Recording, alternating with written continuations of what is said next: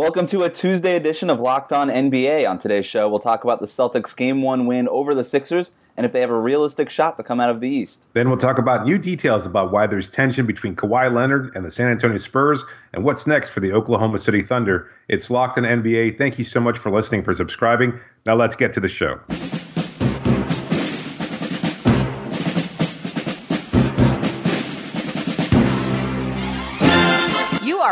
Locked On the NBA, part of the Locked On Podcast Network. All right, let's do this. Welcome to Locked On NBA, your daily NBA podcast. My name is Wes Goldberg. I'm a credentialed writer covering the NBA for the Step Back. You can find me on Twitter at WC Goldberg. I'm David Ramil, credentialed NBA writer who's covered the league at large for SB Nation and Fansided. You can follow me and my writing on Twitter at DRamil13. On today's show, we'll talk about a report that Kawhi Leonard might want to play in a bigger market and if Ty Lue's new starting lineup is enough to defeat the Raptors. But let's start with last night's game in Boston, where the Celtics beat the Sixers 117 to 101. Terry Rozier, Jayson Tatum, and Al Horford combined for 83 points. Is there a new big three in Boston, David? I wouldn't go quite that far, but they did look impressive against a rusty Philadelphia team that had been sitting on their hands for six days. Didn't really seem prepared to deal with Boston's intensity, and you got to give the Celtics a, a tip of the hat because they certainly looked pretty impressive against the 76ers. Rozier 29 points, Tatum 28 points, Horford 26 points. Terry three sticks, man. He made seven of his nine three pointers in the game, had a couple of really nice dimes. He is just in Kyrie Irving's place is having a great postseason. He's gonna he's making himself some money um, in this postseason this postseason run that he's having. Between him and the way that Jayson Tatum are able to just create shots, not only for themselves but for others, um, Tatum is a is a really impressive isolation guy. Um, Rozier um, has has taken up the mantle of that starting point guard, that lead scoring guard, really well. And then the addition of Marcus Smart uh, can't be un- overstated because what he brings defensively and just all those kind of winning plays that he's able to make. He had a couple of he had a big offensive rebound at the end of that Philadelphia game when the 76ers were starting to make their run. What they're able to do um, has been really impressive in the face of all these injuries. And look, going into the series, I don't know about you, David, but I had the Phil, I, I had the Sixers winning the series. What about you? I thought the their run against Miami made them look like a strong contender to get out of the East. But I mean, it's one of the points that I brought up to you when we were recording Locked On Heat recently was whether or not their displays against Miami was more indicative of Philadelphia being good or Miami being bad. After game one, it's kind of more, I think, about Miami not necessarily being as good as the 76ers. Uh, you know, I'm clearly that was the case. They were beaten a gentlemanly sweep, a sweep by, uh, you know, four to one. And, uh, you know, Boston looked very, very good. But Philadelphia just, I mean, they just didn't seem prepared for Rozier's speed or the shot making and creating abilities of a number of players, Horford, Tatum, and Rozier. Uh, you know, in comparison to Miami, who have such a struggle to generate points, who you have three or four starters, or you know, on a given night, not being able to create their own offense, with the exception of Goran Dragic, who again isn't as fast or as athletic as Rozier you know, there wasn't anybody in that starting lineup who you had to worry about as far as their offensive production. And now Philadelphia just seemed completely overmatched by Boston's ability to create the points for themselves. And uh, they just couldn't match that speed. As good as they looked defensively against Miami, they looked just as poor, couldn't find the right switch. Robert Covington's having a nightmare postseason, to be honest with you. He yeah. wasn't particularly good against Dragic. He looked really exposed against Rozier or anybody he was going up against, Tatum in particular. I mean, it was just a bad night overall. But, you know, on Philadelphia's side also, they weren't making shots – that they were making against Miami. So I assume that things will probably balance out eventually. But uh, Boston looked very impressive. Philadelphia, not so much. Yeah, Philadelphia, five of 26 from the three point line.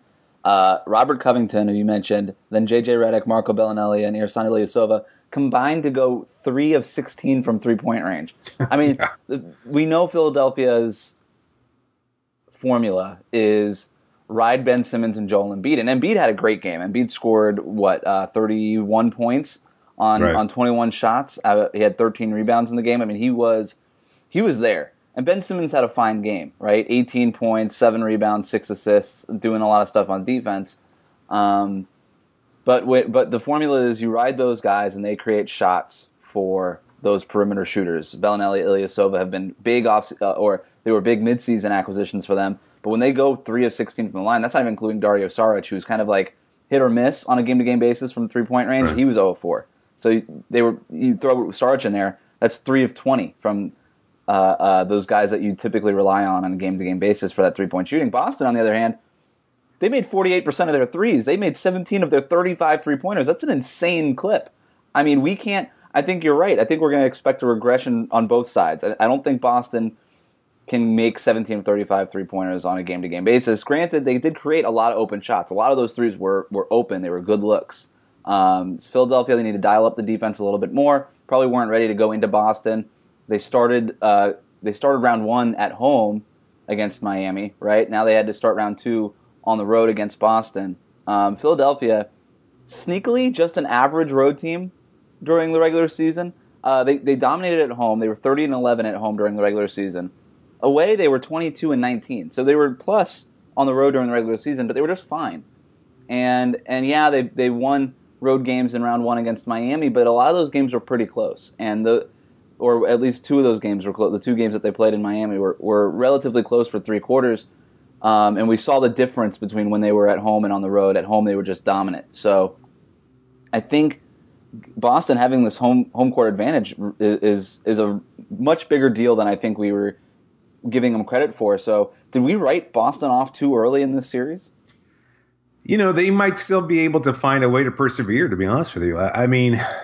I don't know that a lot of people had them beating the Bucks in the first round, just given Milwaukee's overall level of talent. But Boston just seems to find a way to continue to eke out wins. I mean, whether it's it's putting a stranglehold on the opponent's offense or, or just finding ways to generate points. I mean, I don't know that anybody predicted the Terry Rozier renaissance during the playoffs. I mean, that, his performance over the last few weeks has been phenomenal. And although maybe the most diehard of Celtics fans would probably argue that they saw it coming a mile away. I don't know that the rest of us did, and and I think he he's been phenomenal. Um, that combination uh, and the way look, a lot of people have been, you know, again giving credit to Brad Stevens for being able to make the most of this roster. He probably does deserve some of it, but at the same time, uh, shooting 50% from three point range doesn't seem like that had a lot to do with what Stevens has, has planned out strategically. Like, there's only so many plays you can draw up to create open shots for people. And even Rozier, who, again, as you pointed out, seven of nine from three point range, he was pulling up from wherever the hell he wanted to. That had nothing to do with, with Stevens coaching or anything else like that. It's just a phenomenal performance from Boston, whether it's sustainable or not. You know, at this point, you'd have to say it is. Although I, I wouldn't have said so two weeks ago. I, I, my feeling is now that they'll continue to find a way to win. Look, they were without another start in, in Jaylen Brown, a versatile player who does a lot for them. Good point.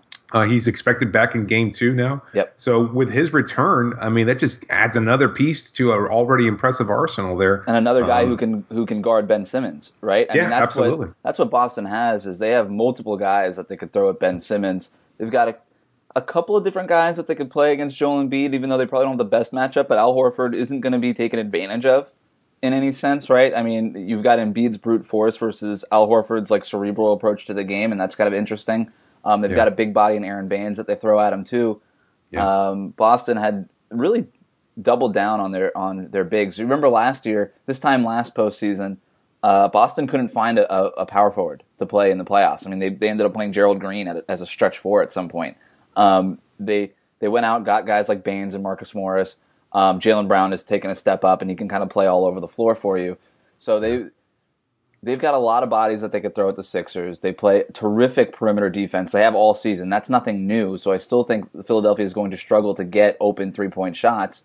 Um, it's just not whether or not Marco Belinelli goes goes nuclear and starts making you know falling behind, falling back three point shots from you know 28 feet out. Um, he's always good, I guess, for one of those games.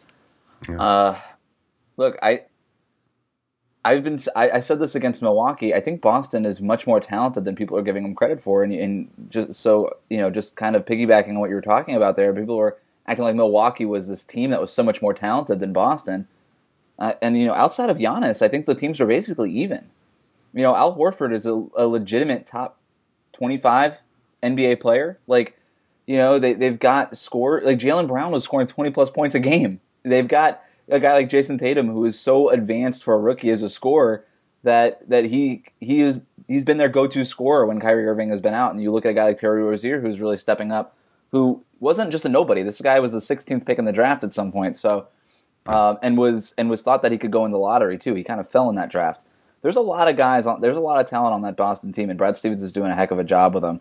Um, that said, this is gonna. I think this is still gonna be a close series. I think that Philadelphia came out a lazy, a, a, a tough, tired game one. I do think that they bounce back um, going forward. This is going to be a really, really, I think, tough series and a really a series that could probably go six or seven games. Um, Yeah. th- who did you have going? I had Philadelphia winning this series. Who did you have going? I had this. Philly in six. Yeah, same. I'm thinking maybe Philly in seven now. But if, if it goes seven, if it Yeah, goes I can't seven on imagine them winning, floor, in, yeah, I can't Yeah. imagine them winning in Boston for a game seven. That's so that, I mean, that's look. I, I look. They could win game two, even up the series, go back home, and, and then sweep the Celtics there, uh, and and certainly have the ball in their favor. Um, you know, but at the same time, uh, Boston could continue to to play well. I mean, it, I think. Jaylen Brown could have bad games offensively, um, and maybe his defense as versatile as he is defensively, maybe he's not as rugged a defender as Marcus Smart. You know, maybe a guy who who is much more about you know uh, pissing off an opponent, kind of getting in their face and disrupting what an offense can do. So I wonder whether or not maybe they're better suited having you know not having Brown in the lineup. You know, so that's it's it's going to be an interesting question. I think I think Smart is more. I don't know. It's a tough one. I, is, is do you having both Smart? of them, having both of them is not going to hurt. I guess yeah, yeah. No and Jaylen Brown's three point shooting should really help too, especially if you're if you're looking to sort of in you know maintain that three point shooting clip. But um, Well, But- let me ask one, one quick question though. Like this matchup obviously is about the future of the Eastern Conference between both of these teams, Boston and Philadelphia. They're further ahead than a lot of people expected. For a team like the Celtics in particular, without their star Kyrie Irving and having lost Gordon Hayward at the start of the season, their future. I mean, if they are able to do anything out of this year, it's it's a, a you know the cherry on top. But it's all about the future for them. If if Boston gets past Philadelphia, do you still give the Celtics the nod as far as having the brighter future? Because I think a lot of people were ready to give that title to Philadelphia, but uh, maybe Boston might be the better team in the future. Boston's certainly the deeper team with a lot more stuff, and they've got they've got draft picks just like Philly does. Um, actually, but they have more draft picks than Philly does because the Sixers moved a, an extra pick to get Fultz. Uh, so I still like Boston just because in the next couple of years because they've got guys who are ready now. Kyrie, Gordon Hayward, Tatum, and Brown look like they're ready to contribute right right now uh, to a championship level team. So I, I'd probably have them for like two years, but then going forward, who I mean, it's harder it's harder to predict what happens with guys like Simmons and Embiid later on. Um, Yeah. John Gonzalez at the Ringer actually wrote a really good piece about comparing those Sixers teams to those early OKC teams that had Harden, Westbrook, and Durant, and it's just like, Mhm. yeah, they make one finals run when they're young, and then all of a sudden it's the last time you see them in that on that kind of stage, and then just stuff happens. Um, but that both teams, I think, are going to be. I think Philadelphia still has a higher ceiling just because the guys that they have, Simmons and Embiid, could just be better than anybody. I think Boston has, but um, it's a great question. It's going to be a. It, it's a. This is a really great uh, glimpse into what basically the future of the Eastern Conference could be. Um, let's move on and, and take a take a look at some new reporting coming out of San Antonio about the Kawhi Leonard saga. Uh, but first, quick reminder to make sure that you're subscribed to Locked On NBA to get the podcast every day. Think of it as your bite-sized briefing for the most important stories around the league, and keep it here for daily updates on everything going on in the NBA playoffs. So subscribe to Locked On NBA on iTunes or your favorite podcasting app. The Locked On Podcast Network, your team every day. So the Thunder are out of the playoffs. We'll talk about what that means for them and for, for Russell Westbrook specifically. Uh, but first, let's let's go into this ESPN report about ongoing tensions between Kawhi Leonard and the San Antonio Spurs, and kind of the headline, the thing that people, the blogs are taking out of this, so to speak, David, is that Kawhi and his camp, his his the people around him, might be angling to move him out of San Antonio and into a bigger market. They mentioned Los Angeles, New York, Philadelphia.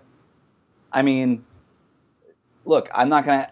There's no way to know what what's true and what's not anymore. I mean, there's so many questions going on with this Kawhi Leonard thing. There's so many different reports and stuff going on. But one thing you can, one thing we do know here is that Kawhi has recently gotten new representation, and he is at the very least questioning his role within the San Antonio, the San Antonio Spurs machine. Right? Yes, I think that's fair. Look, fantastic reporting from Ramona Shelburne and Michael C. Wright of ESPN. Wright is the dedicated reporter for the Spurs, and, and he's been on it. Uh, you know, kind of the behind the scenes glimpse that a lot of reporters have. And I think that's the issue too, is that, you know, we haven't really been able to know what's been going on because the Spurs are a, a very well known, tight lipped organization. Not a lot leaks out from their front office. Obviously, uh, Leonard is known for his reticence. He's not exactly the most verbal person in the world, but they, they did a really good job of kind of digging around, trying to find out what's going on. And, and ultimately, it does come back to Kawhi's in- injury and how the Spurs handled that injury. And and again, as you pointed out, Leonard's new representation kind of having a disagreement with how the Spurs wanted to handle it. And from there, things have kind of spiraled out of control. So basically, the injury, the question about the injury is whether or not it might be a thigh injury as presumed early on, or it might be a tendon is, uh, injury. And if that's the case, how they're treated is very different. And uh, the, the issue is, you know, Kawhi tried to come back, still felt pain kind of challenged the Spurs doctors who have been handling the injuries early on, and then sought a second response or a second opinion from somebody else outside of that in New York. He actually met with a team doctor or somebody affiliated with the 76ers. So there's added intrigue there as far as him possibly flirting with other organizations and franchises there. I don't know that there's much to it, but again, the reality is that he's seeking another opinion because he doesn't trust the Spurs doctors and the way they've handled it. And now there's also the added thing about his new representatives. He's Wait, got. I want to. I want to. I want to stop you because I, I don't. I want to. I want to talk about that the injury a little bit more before we move on. But Okay. you, talked about how they're treating the injury. It's either a muscle issue or a tendon issue, and and the Spurs believe one thing, and Kawhi and his camp believe another. And and there's a piece in that in that story. There's a part of it that really kind of goes into it, and I'm just going to read it here. Uh, the Spurs have always called the injury quadriceps tendinopathy, which is a disease of the tendon that has a degenerative effect on the muscle by keeping it at a constant state of exhaustion. Um, in another part, they say that um, Leonard's camp thinks uh, that the issue has more to do with ossification or hardening in the area where the muscle has been repeatedly bruised and then an atrophy, which has in turn affected the tendons connecting the muscle to the knee. So the Spurs think that the muscle basically in in, in his thigh is is basically ge- degenerating, right? It is in a constant state of uh, exhaustion, and so he can't work it out. And then the the, the Leonard's camp thinks it has to do with the tendon in in in the uh, that connects the thigh, the the quad to the knee, which is a whole other thing. So either you're worrying about the muscles or you're worrying about the tendon, and and the the cherry on top of this whole thing is that they don't know how to treat it because you have to treat them both different ways, whichever one that is. And so the question now is Kawhi Leonard's future, regardless if it's in San Antonio, Philadelphia, New York, Los Angeles, wherever, is is he going to be even the same player that he was prior to this injury? Because uh, to me, you know, I think Spurs fans keep thinking about, well, are we even going to have Kawhi Leonard this time next season? But for me, I, is Kawhi Leonard even going to be the same player he was this time last season? Is the biggest question. yeah, on, on the surface, any deal that they might entertain, you would think that they would get like a, a whole treasure trove of, of players and assets or whatever in order to make up for the loss of a superstar like Kawhi. But I, I wonder, given what we just saw this past offseason with you know with Isaiah, Isaiah Thomas and to a lesser extent Kyrie Irving. Um, although you couldn't have predicted what was going to happen with Kyrie, the infection that took place there, and Right. why he required surgery. Isaiah Thomas, I think, is going to be kind of uh, uh, an example that a lot of people will look to when you make that trade.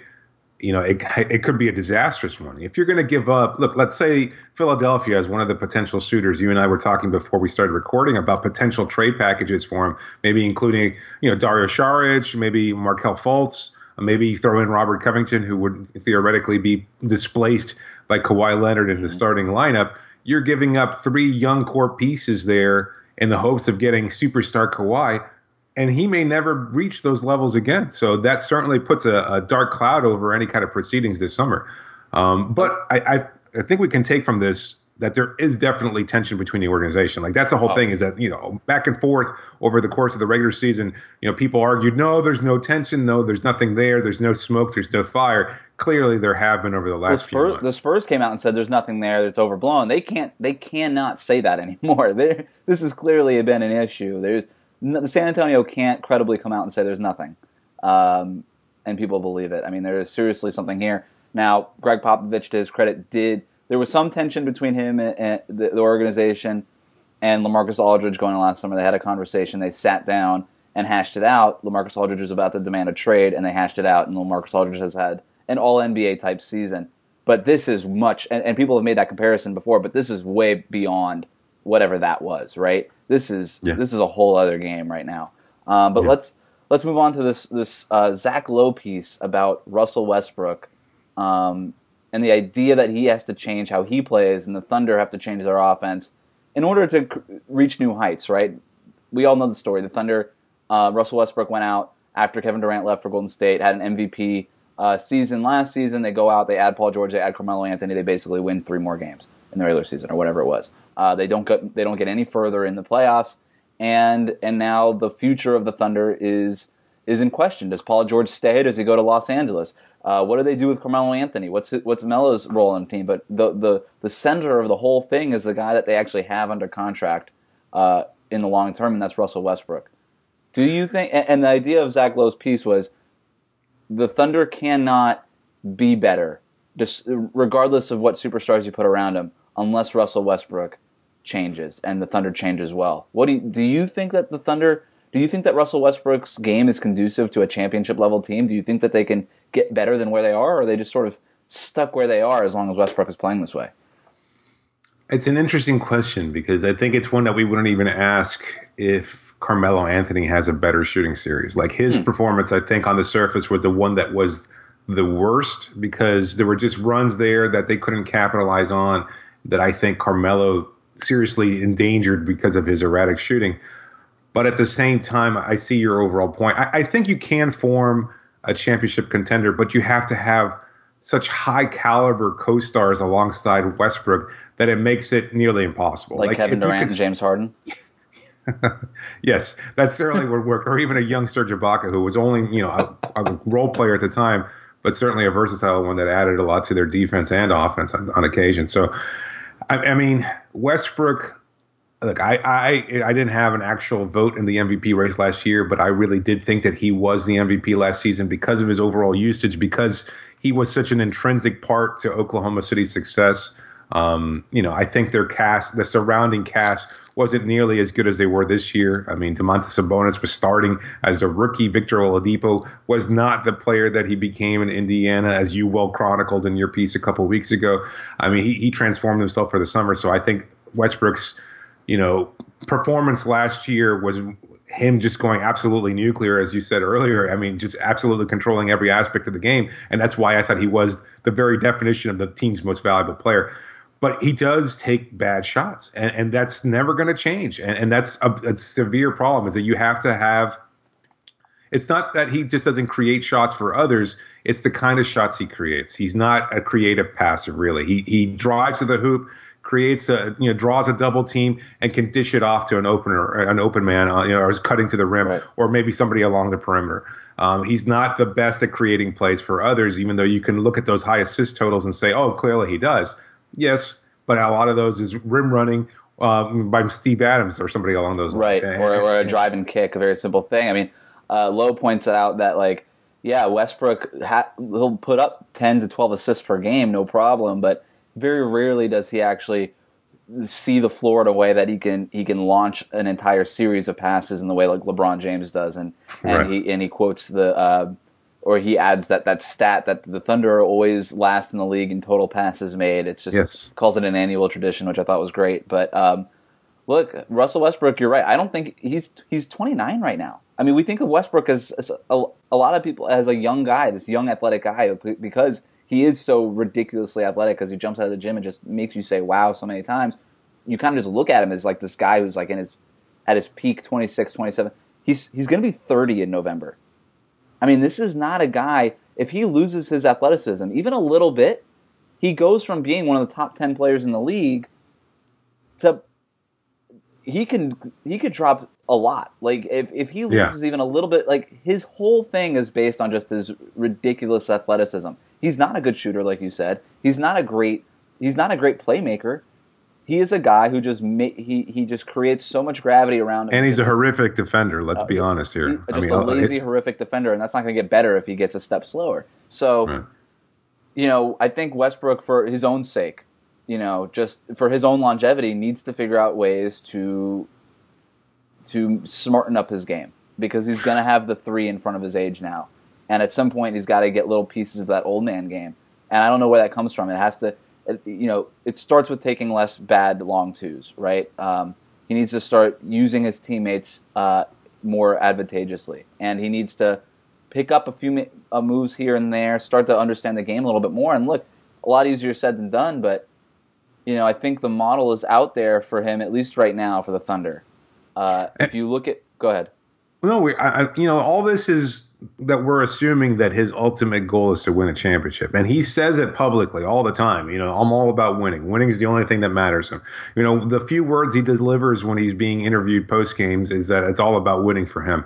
But the evidence points to exactly the contrary. Like he, everything he does on the floor is not about winning because he takes bad shots. He doesn't help teammates. He doesn't do enough. Unless he thinks that that is more of a that is a better he has a the Thunder have a better chance of him winning shooting than that's Alex the case, Abrin- than, than than they do if Alex Abrines is shooting. And look, I you can't necessarily or like if Melo to to your point earlier, if Melo is shooting like garbage, and Paul George is is having a good quarter every once in a while from three point range, you can't really argue with that. I mean, who else is going to shoot on that team? It's just it seems like like I, I, I do feel like you know ha- him being a high usage player. There's a there's a model that works, and we're seeing it in Houston, and we especially last year with Houston before they got Chris Paul, and we see we're seeing it right now in the playoffs with LeBron. Basically, just yes. him barreling to the basket and, and driving and kicking to a bunch of three point shooters. But Lowe points this out as well. LeBron and Harden are going to do they're going to do that better than Westbrook can. Even if you yeah. surround Westbrook with the same exact cast that they have, that those teams have, you put Westbrook in Harden's place, the Rockets are better with Harden because he is just a smarter basketball player who can who can leverage the talents of, around him better than a guy like Westbrook can. So how far can you actually get if you do put that model in place? That like that model would probably make the Thunder better right now, but it wouldn't make them a championship contender. So they've got a lot of questions. Um, and uh, it's going to be interesting to see what happens there, especially the Can they move Carmelo? George and Melo. Yeah, I think they could move Melo. It's going to be Paul hard. George resign? They're not going to get any value out of him. They're not going to get the value that they sent out. Like they're not even going to yeah. get an Enes Kanter type probably. Um, no. Is Paul George resign? No, he's gone. Yeah. I think he's gone. Yeah. That's fair. Can you imagine after you make this huge trade, Oladipo becomes an all star, the moment uh, you know Sabonis becomes a pretty solid role player, and all you're stuck with is is uh, you know Carmelo's twenty something million dollar salary. If you're the th- if if if the Thunder have a shooting guard on the market, I go get him because it either he either becomes James Harden or Victor Oladipo. So if they're willing to trade a shooting guard, I, will go get him. So if anybody's willing to take Andre Roberson, Andre Roberson two years is going to be Kawhi Leonard. I mean at, at, this rate. So I'm joking for people that don't understand my sense of humor. uh, next up, let's uh, we'll look at tonight's playoff games. We got two of them. Uh, but first, don't forget that in addition to the daily Locked On NBA show, the Locked On Podcast Network also has a daily show for your favorite NBA team. Maybe it's the Miami Heat. In that case, David and I host Locked On Heat every day. So go ahead and subscribe to your team's channel on iTunes or your favorite podcasting app. By subscribing to both Locked On NBA and your favorite team show, you'll be covered with everything that you need to know. The Locked On Podcast Network, your team every day. Okay, so let's look at tonight's games and we'll start in Toronto, where the Cavs are taking on the Raptors in Game One of their series. Uh, Cleveland switched up their starting lineup in Game Seven against the Pacers. Now, you know LeBron James is the one who ultimately ended up winning that series, but Ty Lue did change his starting lineup. Threw in Tristan Thompson, played LeBron at point guard, so they had a lineup of Tristan Thompson, Kevin Love, J.R. Smith, Kyle Korver, and LeBron James. Is that new starting lineup going to be enough to help the Cavs get out of the East? Because it didn't look good for them before that. Yeah, I, I don't know. Like to me, I, I, I, we're starting to look at these changes he makes, these tweaks he makes, and, and while they could be reflective of innovation on his end, the reality is it always boils down uh, to LeBron James. And so I really think it has very little to do with the starting lineup. We'll see it tonight in action if Toronto manages to blow them out or get a big win then all of a sudden it doesn't really matter. Uh, you know who's starting alongside LeBron. It's just it's all about trying to get the most out of him on a nightly basis. And look, he still wind up having to play. What was it? I don't know the whole game again in Game Seven yeah, against outside, Indiana. So outside of those three minutes, he rested with a cramp. Yeah, he played the entire game. So I, I mean, it, he is the centerpiece of that team. Uh, that's the way he prefers it, I think. And uh, you know, I think that it really doesn't matter who's playing alongside him. Either he goes, he decides to go nuclear or not. I, I really think that the addition of Tristan Thompson helped them in that game seven because he just look if you're putting LeBron with a bunch of shooters in there, you still got to have somebody that screens for him well. And mm-hmm. Kevin Love is a nice pick and pop threat, but he's not he's not as a good, good, as a screener as Tristan Thompson is. Um, not as a physical, dedicated screener as, as Thompson is. And having somebody to roll with with LeBron, it, it helps just to suck in the defense a little bit more, and then play yeah. Kevin Love at the four, and he could still hit threes for you. Um, and then just the other things that he does, the rebounding, the hustle plays that Tristan Thompson has, is why they signed him to that extension in the first place. Is because those were the sort of things that he did in 2016 when they almost they they were within two games of winning that championship that that year over the Warriors. Um, but Tristan Thompson is only that every once in a while now, uh, mm-hmm. and so you know you kind of run the risk of okay, you put Tristan Thompson in the starting lineup. How often are you getting Game Seven Tristan Thompson, who is fine? At the end of the day, he's just fine. Like, but he he does understand how to set a screen for LeBron better than anybody else on that roster. He, there's a cadence there between him, those two, um, and I think it helps. To me, the, the, the key was playing LeBron at point guard and just not worrying about having a Jordan Clarkson or a George Hill or a Jose Calderon on the floor, who all three of them have been defensive nightmares. I mean, George Hill has yeah. his reputation as a defensive player. He's not a good defensive player. Hasn't been in three years, uh, at the very least. And so um, he was still in Utah. I, to, I kind of have to disagree with it. Uh, in Utah, he wasn't the like. They're better with Rubio defensively. You know, I think Utah's just a good defensive team. I thought I didn't think I was necessarily impressed with George Hill, but either way, um, the the key was having LeBron just like kind of shaking this whole point forward thing and just like kind of having like the pseudo guard on the on the floor all the time and just being like, you know what, we don't need that. Let's just put a bunch of length. Let's put a bunch of sh- a real shooting around him, and just play LeBron at the point kind of like what the Sixers are doing with Ben Simmons, and that worked. And I think that was, I think that's helping them. And then playing Tristan Thompson there to actually have a semblance of rim protection is helpful. Um, take Kevin Love out of the paint a little bit and let him run around the floor uh, and do what he does well. So I think it's going to help. I just don't know if it's going to be enough to beat Toronto because look, the Raptors are deep, and and what what eventually ended Indiana's postseason run was the fact that it was Victor Oladipo or bust and and Toronto has not, has Kyle Lowry and DeMar DeRozan, two guys who can score in bunches, and they have a deep bench who can come off and, and take advantage of Cleveland's bench, especially in those non LeBron minutes. I think that's yeah. going to be a, a, major point. Um, but the big question for Toronto who, is who guards LeBron. And during the regular season, it was OJ uh, Anunoby. So they've got they've got OG, they've got Scalabis or not Scalabis here, um, uh, Pascal, Pascal Siakam. Yeah, uh, the Scal is what messes me up there they've got two guys who can guard LeBron. What? Who do you? So number one, do you think it's OG who who guards LeBron? Yes. And, and you do. Yeah, yeah. I think Anunoby starts on him. Um, and, and you know, Casey, I talked to him about Anunoby earlier this season, and he told me that one of the things he likes about the rookie is that he busts through screens better than anybody he's been around. So. Mm-hmm. To you know, to your point about Tristan Thompson, maybe a guy like an Anunoby who's you know got a superior length, really good athleticism, even as a young rookie, he might be able to get around those Tristan Thompson screens and still be able to make things a little bit more difficult for LeBron. The reality is, you know, LeBron James is who he is for a reason, and he's going to be able to get his points.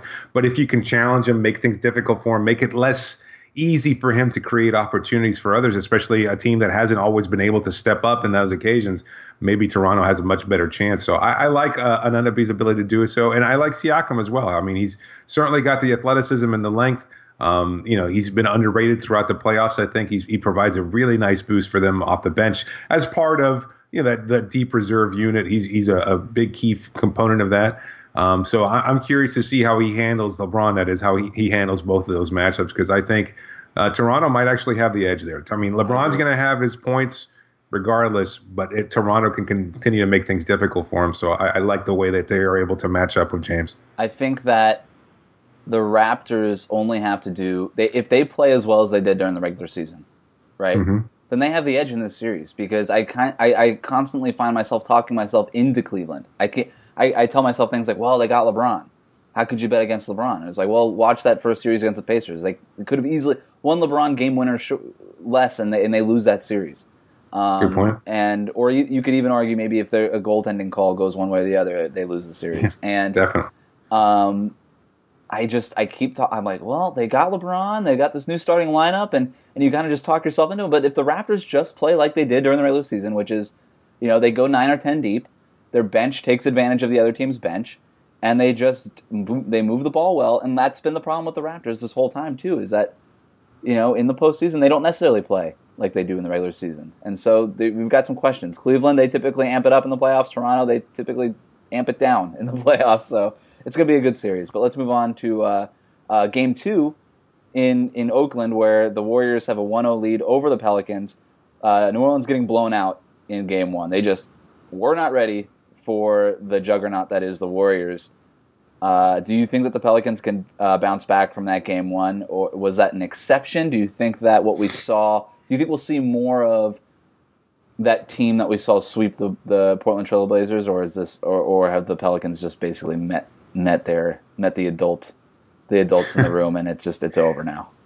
I, I think it's more to the latter. Uh, hmm. I mean, you know, maybe they can regain some of their edge back in New Orleans, but playing in Golden State against a superior team with Steph Curry returning to the lineup, I mean, I, I think the Warriors just have the edge. To be honest with you, I, I just think they're too good, and and and they find a way to mitigate anything that New Orleans can do. Uh, you know, they're putting the the playoff Rondo to to to bed. I think uh, they've ended that kind of theory. Um, they were able to limit Jrue Holiday, who had been so spectacular against Portland. They took Mirotic completely out of the game. Yeah. I mean, all the things that that had worked so well for New Orleans against Portland. Golden State just wiped them out, and I think this just goes to show that Golden State continues to be the most impressive team in the, in the you know in the playoffs. I mean, it's going to be an interesting challenge with Houston, but I don't think New Orleans can match up with them at all. You know, I think um, you know Gentry is going to have to make some some adjustments. I, am not ready to write off the Pelicans just yet. I mean, I don't think they win the series, but I'm not really ready to say it's going to be a sweep and every game is going to be a reflection of game one. I think that the games are going to get a little bit closer. Um, I don't think that having they, Anthony Davis is going to have a big game. These, Anthony Davis by himself could probably win them a game in this series, right? Mm. Um, but I don't know about all that. Uh, get, he'll get them close. You know, he's yeah, gonna, he's I mean, that might be by design. That what? might be by design to let him get his points while yeah shutting down everybody else. He's really, but he's really good. So he I is. think he, he's gonna get he's he'll get them into the, into he'll he'll make it close. There'll be a close game. It'll be because Anthony Davis is going to put up like fifty and twenty or something crazy. Like I just I feel like that game is coming, and we haven't obviously gotten it after one. Uh, Jrue Holiday just running around screens uh, is much different than what he had to do against Portland in Game One, where basically he was just trapping pick and rolls. The Warriors don't mm-hmm. run nearly as many pick and rolls; uh, they hardly run them at all. And so instead, he was basically running, he was chasing Klay Thompson around the court, which kind of neutralized Jrue Holiday. I think that having Mirotic guard Durant is not something that is sustainable. No, so not. I think Gentry is going to have to make some adjustments. I think he's going to make adju- adjustments. I actually prefer Holiday against Durant. Um, you just sort of you force Durant into into shooting jumpers over him, um, which he's very good at. But I mean, he's going to do that over anybody, even over Mirotic. He did it several times over Mirotic. So if he's going to jump over, if he's going to shoot over somebody, it doesn't really matter how tall they are. Um, but Holiday might have a better job of sort of. If you, I, I feel like Holiday is a better defender in one-on-one in isolation situations, which is what Durant specializes in, as opposed to just having him run around the floor and just chase Klay Thompson around, which again just sort of neutralizes his talents. So I think there's some adjustments that the Pelicans could make, but at the end of the day, if the Warriors are going to get Curry back, it doesn't even matter because having Durant in there in the first place was an, like that was the one thing Portland didn't have. They don't have anybody on the wing who can just sort of be that release valve, and that was Durant was able to take advantage of New Orleans' lack of wing uh, uh, perimeter defenders and perimeter scoring because they can't match up right. on either end with that. And so, but if and then you throw Curry in the mix, and I think this thing is over. I just I think New Orleans will look. Does that make sense? I think New Orleans will still lose this series pretty handily, but they will look better doing it. Well, you can expect Gentry and his familiarity with the Warriors to kind of, uh, you know, help them make the kind of adjustments they might need to make it competitive, which is something they weren't able to do in Game One. Uh, but at the same time, does it really matter? I mean, if it's if if you know coming in close is your goal, maybe they'll achieve that. But I don't think they find a way to win more than one game. All right. Well, we'll find out tonight. Um, I think they'll win one game in the series. That's that's probably about it. Um, but okay. that's all. That's all we have for today. You can subscribe to Locked On NBA on iTunes or your favorite podcast app. We'll be back next Tuesday. You can find us on Locked On Heat. In the meantime, John Corrales and Jake Madison got you on Locked on NBA tomorrow. Thank you for listening. Thanks for joining me, David. You got it, Wes.